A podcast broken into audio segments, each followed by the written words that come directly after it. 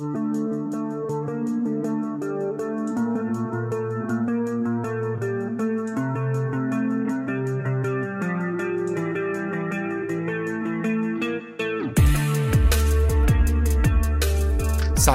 من سجاد بیت هستم و این اولین اپیزود از پادکست بلاک تایمه که در بهمن 1399 منتشر میشه. بلاک تایم پادکستیه که من در هر اپیزود از اون درباره دنیای ارزهای رمزنگاری شده بلاک چین و چیزهای مربوط به این حوزه صحبت می‌کنم. بلاک تایم به زمانی گفته میشه که باید سپری بشه تا یک بلاک در شبکه بلاک چین ایجاد بشه.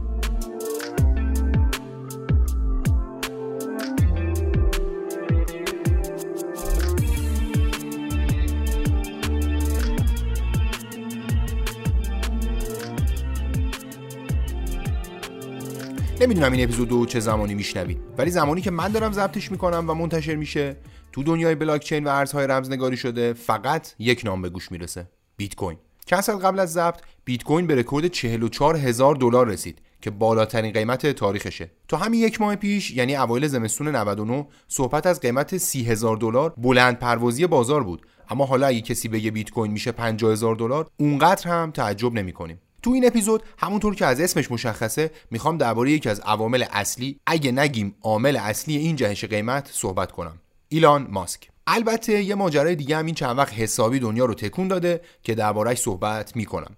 یه سری آدم عادی توی شبکه اجتماعی دور هم جمع شدن و تصمیم گرفتن با شرکت های گردن کلفتی مثل سیتروئن در بیفتن. اینا سهام یه شرکت در آستانه ورشکستگی رو طوری باد کردن که تو چند روز هزار درصد رشد کرد. ماجرای عجیب و پیچیده و مهمی بود که دربارهش صحبت می‌کنم. قبل از اون اما بپردازیم به ثروتمندترین انسان دنیا ایلان ریو ماسک.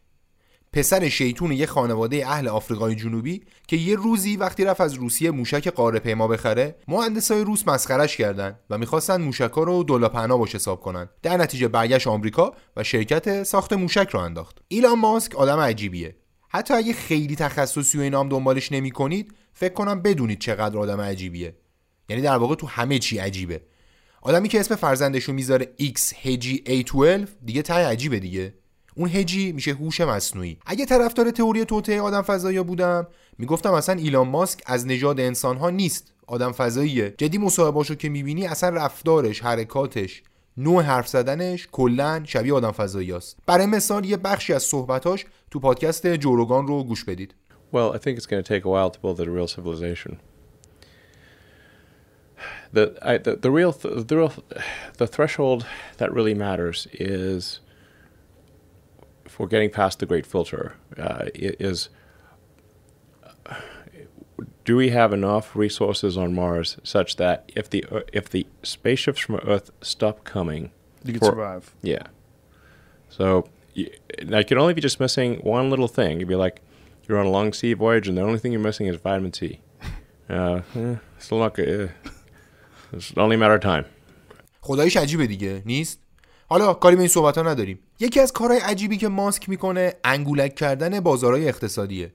حالا کدوم بازار اقتصادیه که میشه راحت انگولکش کرد؟ طوری که کل گنده های سیاسی هم خیلی کاری باهات نداشته باشن؟ آفرین.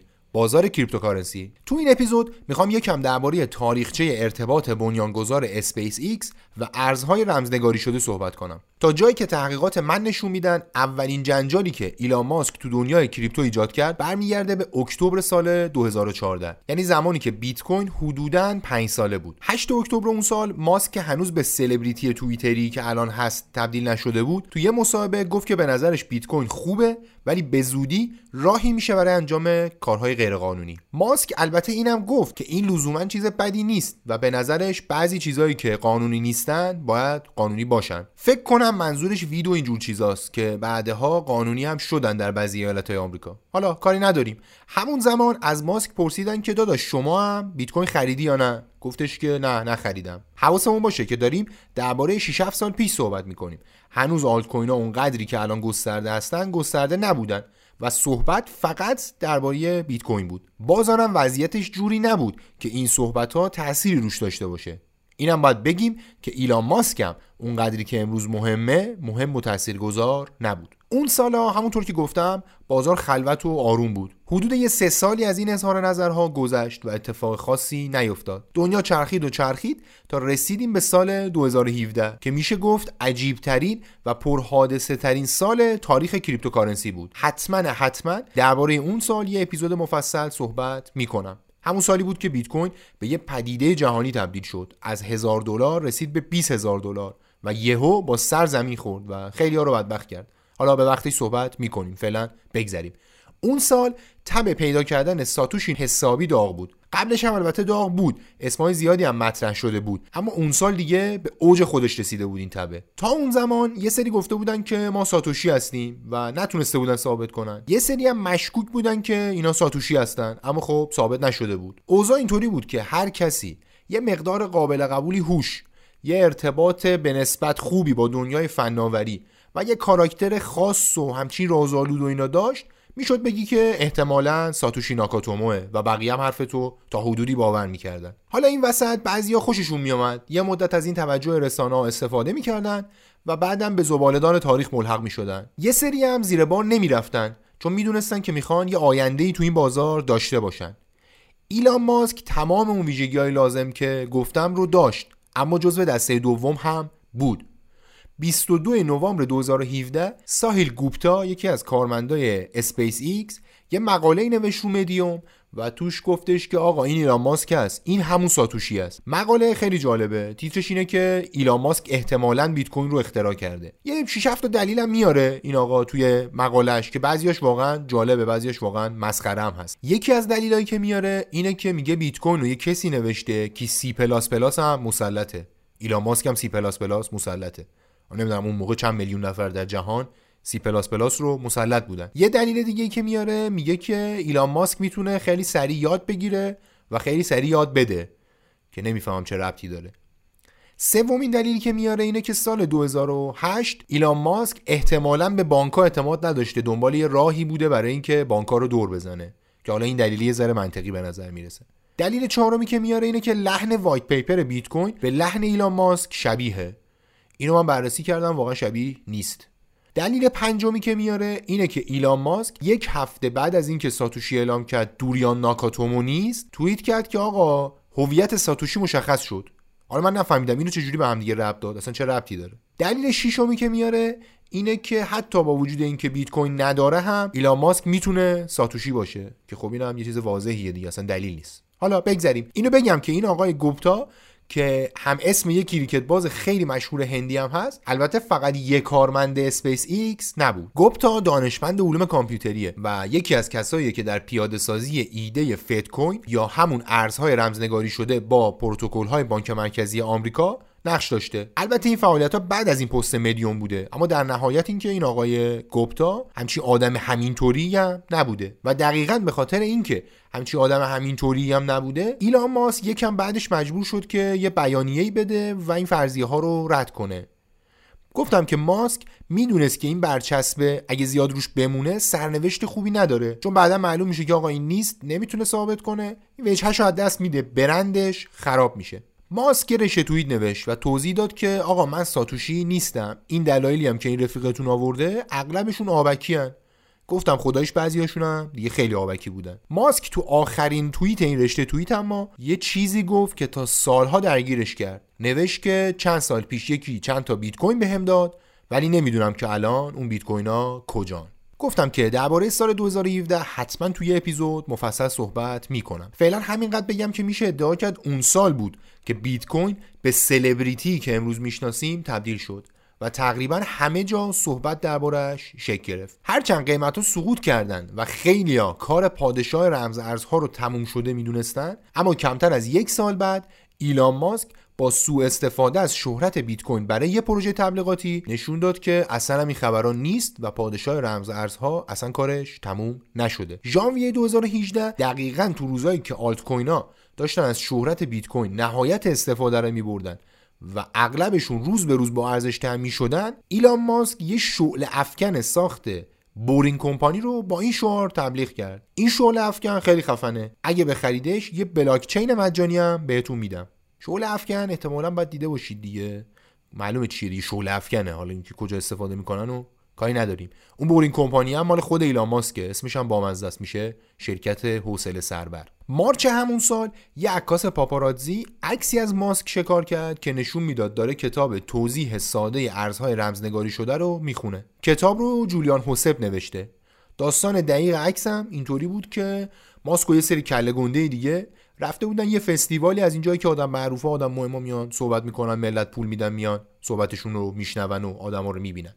اونجا مردم می‌رفتن یه سری چیز میز می‌دادن که این آدم معروفا امضا کنن. حسب رفت کتاب خودش رو داد به ماسک گفت آقا این اگه میشه بر من امضا بفرمایید.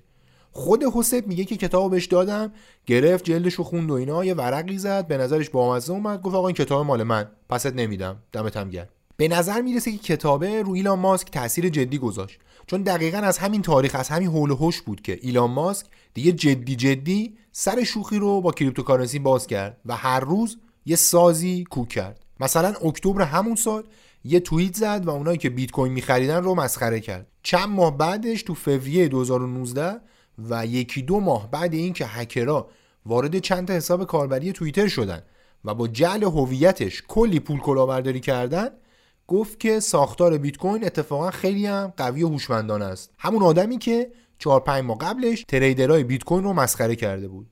همون زمان ماسک از اتریوم هم تعریف کرد. یه توییتی نوشت که شامل فقط کلمه اتریوم می‌شد. بعد زیرش نوشت کی مخفف جاسکیدینگ همون شوخی کردن بابای خودمون. بازم حواسمون باشه که اون زمان هنوز مثل الان نبود که هر توییت استاد دنیای مجازی رو تکون بده. اما بالاخره این گربه رقصونیا خیلی مورد توجه بود. مردم دنبال این بودن که ببینن این داداشمون در واقع چیکار داره می‌کنه. ماسک اون زمان هنوز ثروتمندترین آدم دنیا نشده بود. بعد از سالها تونسته بود بیل گیتس رو کنار بزنه. اما رقابت با یکی مثل جف بزوس اصلا کار ساده ای نبود. مدیر عامل آمازون اون زمان داشت به خودش افتخار می‌کرد که بعد از سالها امپراتوری بیل گیتس رو شکست داده. اما خیلیا پیش بینی می‌کردن ایلان ماسک با ایده های بلند پروازانش و هوش عجیبش بتونه بزوس رو کنار بزنه. پروژه های فضایی و محصولای تسلا و کلی کار دیگه که به صورت مداوم و مرتب پولای گنده گنده به جیب ایلان ماسک سرازی می‌کردن منابع اصلی درآمداش بودن. همه هم فکر می‌کردن که با پیشرفت کردن ایناست که می‌تونه یه روزی بالاخره جف بزوس هم کنار بزنه و بشه پولدارترین آدم دنیا. ایلان ماسک اما ایده ها و روش های دیگه ای تو ذهنش داشت. ماسک به قدرت cryptocurrency پی برده بود. سالها بود که پی برده بود. اما تا اواخر سال 2019 کسی نمی‌دونست که این آدم عجیب چی تو سرش داره. همون زمان بود که سر و کله یه آلت کوین عجیب و غریب لابلای شیطونیای ایلان ماسک پیدا شد. آلت کوینی که ارزش چندانی نداشت اما قرار بود دنیای cryptocurrency رو یه تکون اساسی بده و پله‌ای بشه برای موفقیت های بعدی ایلان ماسک.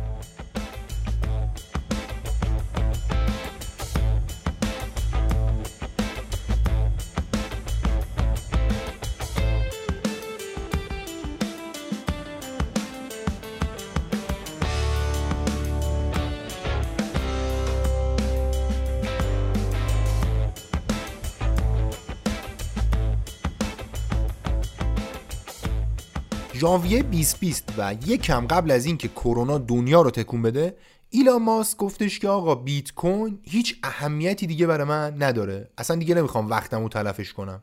تموم شد و رفت. یک کم بعدش یه توییت زد که دوج خیلی خوبه و بهترین بازار دستشه و گلهای گله و از این صحبت ها تا اون زمان خیلی ها حتی اسم این آلت کوین رو هم نشنیده بودن. نه که کاملا هم ناشناخته باشه ولی خب شهرت چندانی نداشت. حتی همین حالا هم خیلی ها فقط اسم دوج کوین رو شنیدن و نهایت مثلا لوگوش رو دیدن. حتی ممکنه خریده باشنش ولی احتمال اینکه بشناسنش واقعا کمه. حالا این دوج کوین از کجا اومده هستن سال 2013 یعنی یک سال قبل از اینکه ایلان ماسک برای اولین بار بگه که بیت کوین خیلی خوبه پادشاه رمزارزها داشت یه تکونایی می‌خورد و چهار سال بعد از عرضه اولیه جاپای برای خودش محکم می‌کرد. همون موقع که داشت این تبه داغ می‌شد بیلی مارکوس و جکسون پالمر یه روز نشسته بودن دو گوش فیلم میخوردن و گپ می‌زدن. اولی مهندس کامپیوتر بود تو آی بی ام. دومی هم رفیق geek ش بود. صحبت از این شد که بابا دنیا چقدر داره این پول جدید رو جدی می‌گیره. از اونجایی که این دوتا رفیقمون آدمای اهل دلی بودن گفتن که بیا ما هم یه ارز رمزنگاری شده راه بندازیم. منتها به روش خودمون. روش خودشون هم این بود که برداشتن این سگ معروفه که کلی میم از روش ساختن رو گذاشتن لوگوی آلت کوینشون و بقیه لوگو هم شبیه لوگوی بیت کوین درست کردن. میم این سگه که حتما روی لوگوی دوج کوین دیدینش و اگر به موقع استفاده بشه واقعا خنده داره. معمولا وقتایی استفاده میشه که یه نفر یه استرسی نگرانی فشاری چیزی داره ولی نمی‌تونه خیلی اونجوری که باید واکنش نشون بده. البته این دو دوست عزیز همه چی رو هم شوخی نگرفتن. بلاکچینشون رو از روی لایت کوین وام گرفتن و با استفاده از الگوریتم Scrypt طوری طراحیش کردن که عرضه‌ش نامحدود باشه. یه چهار سالی خبری از این آلت کوینه نبود به اون صورت. تا توی حباب سال 2017 قیمتش مثل بقیه آلت کوین به شدت رفت بالا. حباب که ترکید و قیمت ها که خوردن زمین دوج کوین هم دوباره برگشت به حاشیه تو Reddit و اینجور جاها البته محبوب بود همچنان. خیلی ها تو این شبکه های اینطوری وقتی می‌خواستن یه محتوایی بخرن یا مثلا به استریمری کسی دونیت بکنن از دوج استفاده می‌کردن. یه مدت دیگه هم به همین منوال گذشت تا دنیا رسید به ژانویه 2020 و اون داستان توییت ایلان ماسک که یکم قبل براتون تعریف کردم. ماسک برداشت توییت کرد که آقا دوج کن خیلی خوبه بازارش خیلی خوبه و اینا خیلی کارش درسته و خلاص از این صحبت ها همین توییت کافی بود تا دنیای مجازی منفجر بشه. ملت حمله کردن سمت دوج کن تو 24 ساعت 600 درصد قیمتش رشد کرد. ترکید رسما. ردیت و ایلان ماسک دست به دست هم داده بودن و یه ترکیب خیلی سمی ساخته بودن.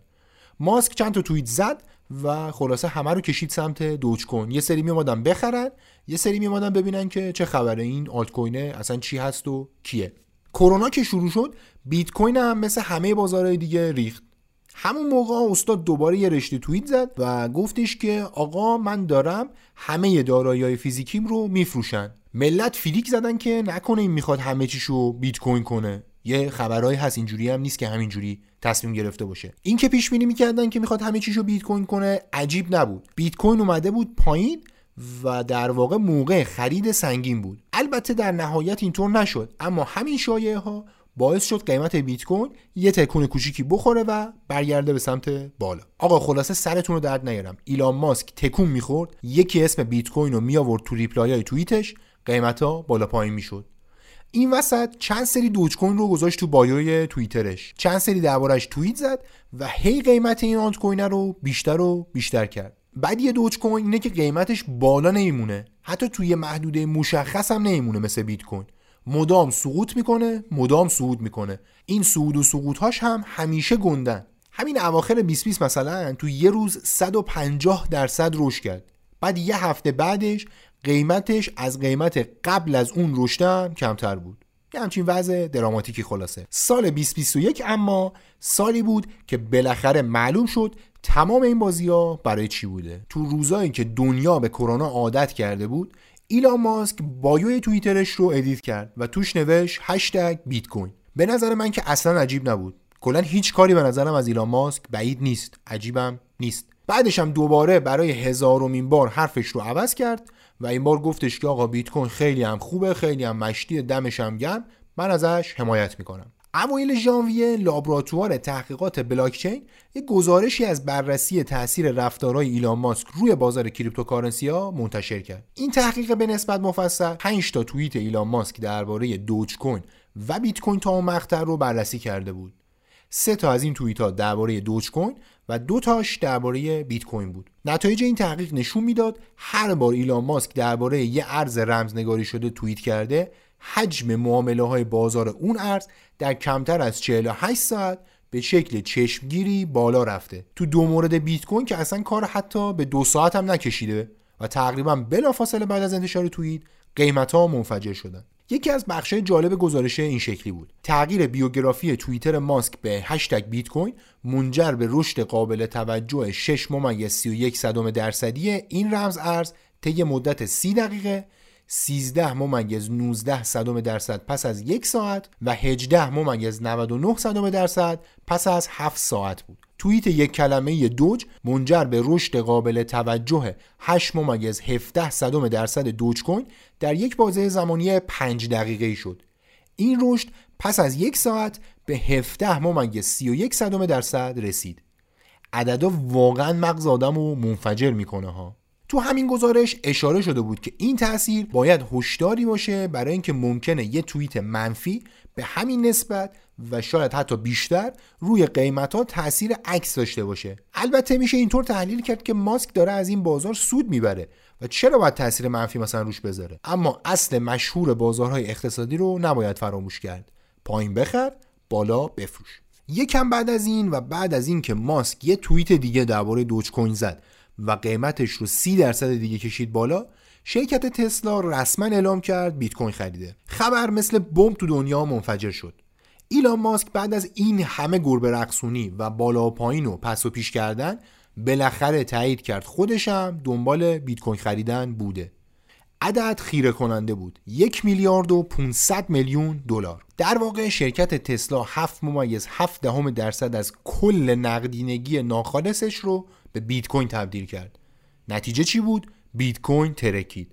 در حالی که قیمت زیر 40 هزار دلار در نوسان بود و حتی پیش بینی می‌شد مقاومت 40 هزار دلاری به این زودی ها لمس هم نشه این خبر همه پیش بینی ها رو به هم ریخت. نمودار قیمت بیت کوین عین ژله‌ای که با قاشق روش زده باشن میلرزید. 40 هزار دلار رو که در کسری از دقیقه رد کرد. رفت رو 44 هزار دلار. بعد چند ساعت باز بالاتر.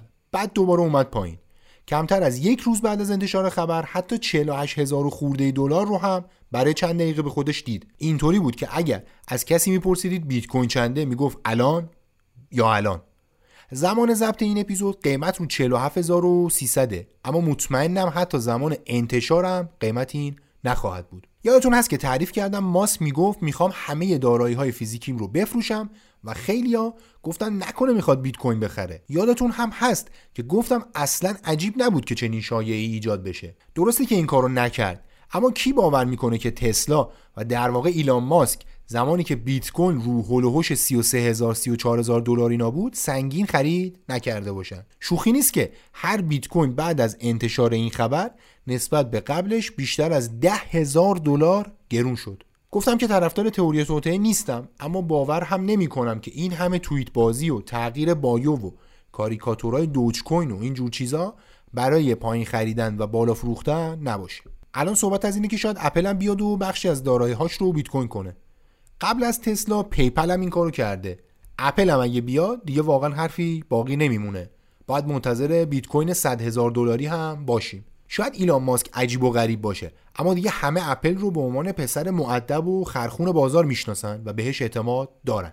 البته اگه از من می‌پرسید به بازاری که یه توییت می‌تونه انقدر توش تغییر ایجاد کنه فقط زمانی اعتماد کنید که خودتون گرگ بارون دیده بازار باشید.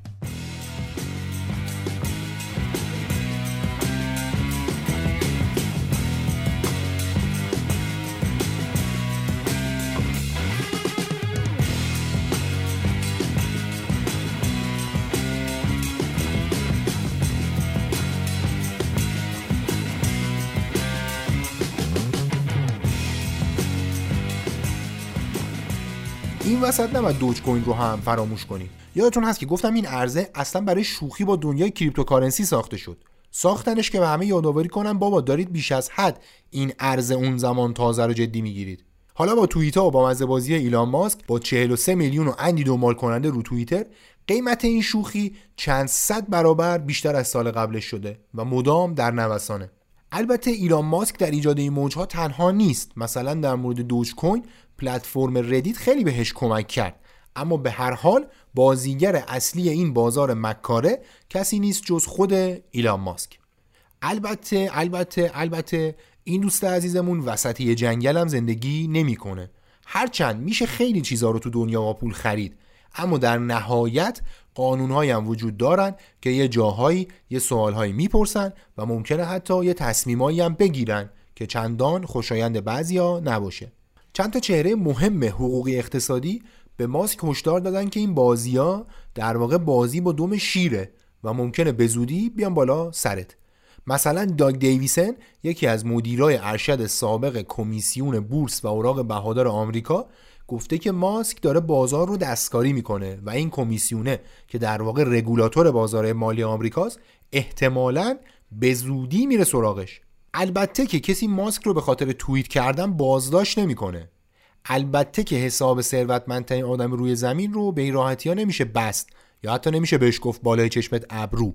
اما خب در عین حال اینطوری هم نیست که بشه قیمت رو با چند تا توییت بالا پایین کرد و این وسط میلیون ها و میلیاردها دلار سود برد اما کسی چیزی بهت نگه. سابقه ماسک هم تو این کمیسیونی که گفتم چندان درخشان نیست. یه بار مثلا گفته بود سهام تسلا خیلی بالاست فکر می‌کنه به زودی میاد پایین. واقعا هم اومد پایین. بعد یه مدتی دوباره رفت بالا. این وسط یه سری سود کردن طبیعتا یه سری هم ضرر کردن. این کمیسیون بررسی کرد دید که اه چه مشکوکه. از ماسک شکایت کرد. البته ماسک بعدا رفت باشون توافق کرد. یه پولی داد و اونایی که ضرر کرده بودن رو راضی کرد. ولی خب همین شکایت هم خودش اتفاق بزرگی بود که شاید باز هم تکرار بشه. اگه تکرار بشه برای وجهه ماسک خیلی بد میشه. یادتون باشه که اول اپیزود گفتم ماسک خیلی براش مهمه که وجهش خراب نشه. اصلا از همین وجهه داره نوم می‌خوره. طرف نزدیک 50 میلیون دنبال کننده داره رو توییتر. از جمعیت خیلی کشورهای دنیا بیشتر. حالا که بحث رسید به اینجا اجازه بدید بریم سراغ داستان گیم استاپ که اول اپیزود یه اشاره بهش کردم. باید بدونیم اینطوری هم نیست که فقط بازار cryptocurrency مکاره باشه. یا ایلان ماسک تنها کسی باشه که بلده یه بازار اقتصادی رو چطوری با کمترین زحمت فیزیکی جوری به هم بریزه که کلی ازش سود ببره. همین زمانی که الان داریم راجع بهش صحبت می‌کنیم یه گروه از آدمایی که خیلی خیلی کمتر از ایلان ماسک دنبال کننده داشتن. یک چند صد هزارمش پول داشتن و اصلا در مقابلش عددی به حساب نمی اومدن موفق شدن پیچیده ترین مرموزترین و خفنترین بازارهای اقتصادی دنیا یعنی وال استریت و بازار بورس آمریکا رو مضحکه خودشون کنن و این وسط کلی پول بذارن توی جیبشون. آخرای ژانویه اوایل فوریه بود که تعدادی از ماهیای کوچولوی اقیانوس بزرگ بازارهای مالی آمریکا تصمیم گرفتن به جنگ نهنگای خیلی گنده برن. داستان این بود که یه بابایی تو subreddit وال استریت بتس تو ردیت داشت وضعیت سهام گیم استاپ رو بالا پایین می‌کرد که دید ای دل غافل شرکت های کله گنده مثل سیترون دارن جیب ملت رو خیلی ریز خالی می‌کنن. تو پرانتز بگم که subreddit یه جایی مثل تالارای گفتگوی آنلاین توی forum ا گیم استاپ هم یه فروشگاه زنجیره‌ای فروش بازیه که این مقطعی که داریم دربارش صحبت می‌کنیم به خاطر کرونا و مسائل مدیریتی و اشتباه و اینا اوضاع مالیش قاراشمیش بود. عرض می‌کردم این بنده خدا یه تاپیک جدید باز کرد و تو شروع کرد به توضیح دادن این که شرکت های کله گنده یا همون نهنگای بازار چطوری دارن جیب ملت رو خیلی سوسکی خالی می‌کنن. اینکه دقیقا چطوری داشتن جیب ملت رو می‌زدن توضیحش کم سخت و پیچیده است. مثال می‌زنم. فرض کنیم یکی از دوستای شما 10 تا گوشی داره که هر کدومش 10 میلیون تومن میارزه. شما یه رانتی دارین و می‌دونین که گوشی به زودی ارزون میشه. میرین پیش دوستتون میگین که داداش این گوشی ها رو یه مدت به من قرض بده یه کاری دارم برات پس میارم. گوشی ها رو می‌گیرین می‌برین تو بازار میفروشین. حالا شما چی دارین؟ 100 میلیون پول نقد. بعد اینکه میفروشین از طریق اون رانته می‌دونستین که ارزون میشه. ارزون هم میشه. مثلا میشه چه می‌دونم 8 تومن حالا شما دوباره برمیگردین تو بازار. 100 میلیون پول دارین دیگه. 10 تا گوشی می‌خرین به قیمت 8 میلیون که در جمع میشه 80 میلیون. میرین قرضتون رو به دوستتون پس میدین. و 20 تومن هم می‌ذارین جیبتون. امیدوارم که خوب توضیح داده باشم از این ساده تر دیگه واقعا بلد نبودم. سیترون و چند تا شرکت دیگه هم داشتن دقیقا همین حرکت رو سر گیم استاپ می‌زدن. تو بازار بورس یه روشی داریم که بهش میگن قرارداد آتی فروش استقراضی اسمش یه جوریه خودش هم یه جوریه.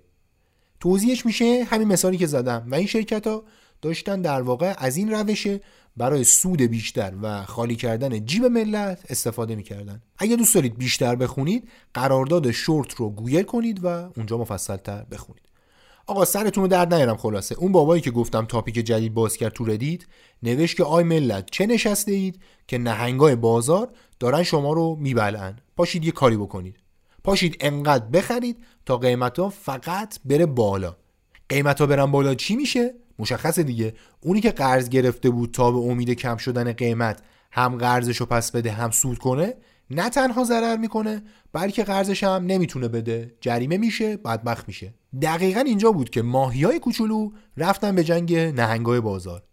سهام گیم استاپ تو یه مقطع کوتاه نزدیک هزار درصد رشد کرد. بازار دیوانه شده بود رسما. البته قابل پیش بینی بود که زور ماهیای کوچولو نرسید و در نهایت قیمت هر سهم گیم استاپ به حالت عادی برگشت. حالت عادی البته منظورم قیمت قبل این جریان نیستا تا الان که من دارم با شما صحبت می‌کنم قیمت هر سهم حداقل 44 درصد بالاتر از قبل این داستان هست. اما دیگه اون نوسان های دیوانه‌وار رو نداره. این وسط ردیت و اپلیکیشن های معامله رایگانی مثل رابین هود که کاربرای ردیت ازش برای باد کردن ارزش سهام گیم استاپ استفاده می‌کردن نشون دادن که میشه حتی بازار بورس آمریکا وال استریت و شرکت های مثل سیترون رو هم با دست تقریبا خالی و البته هوش بالا به چالش جدی کشید. در واقع میشه گفت پیام اون چند روز عجیب که ردیت رو مجبور به بستن چند تا subreddit و topic کرد. رابین هود رو هم مجبور به ممنوع کردن معامله سهام گیم استاپ کرد و لرزه به کمر همه پیش بینی کننده ها و تحلیل کننده ها و گنده های بازارهای مالی انداخت. این بود که فقط بازار cryptocurrency با یه توییت ایلان ماسک جابجا نمیشه. هر بازاری با اتحاد گروهی از آدمای باهوش ممکنه با چالش های جدی روبرو بشه. البته این آدمای باهوش لزوما هم به همه سود نرسوندن. مثلا بودن کسایی که دو میلیون دلار تو این بازار شام سرمایه گذاری کردن اما در نهایت با یک میلیون و 800 و خورده هزار دلار ضرر ازش خارج شدن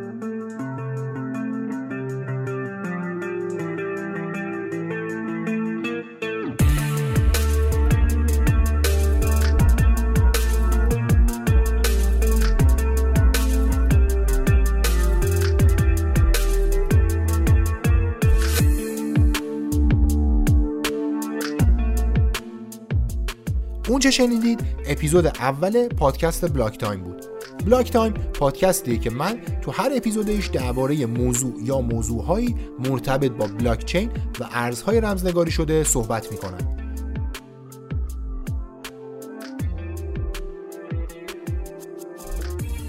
بلاک تایم رو می‌تونید روی همه اپ‌های پادگیر گوش بدید و اگه دوستش داشتید بی نهایت خوشحال میشم اگر به دوستانتون معرفیش کنید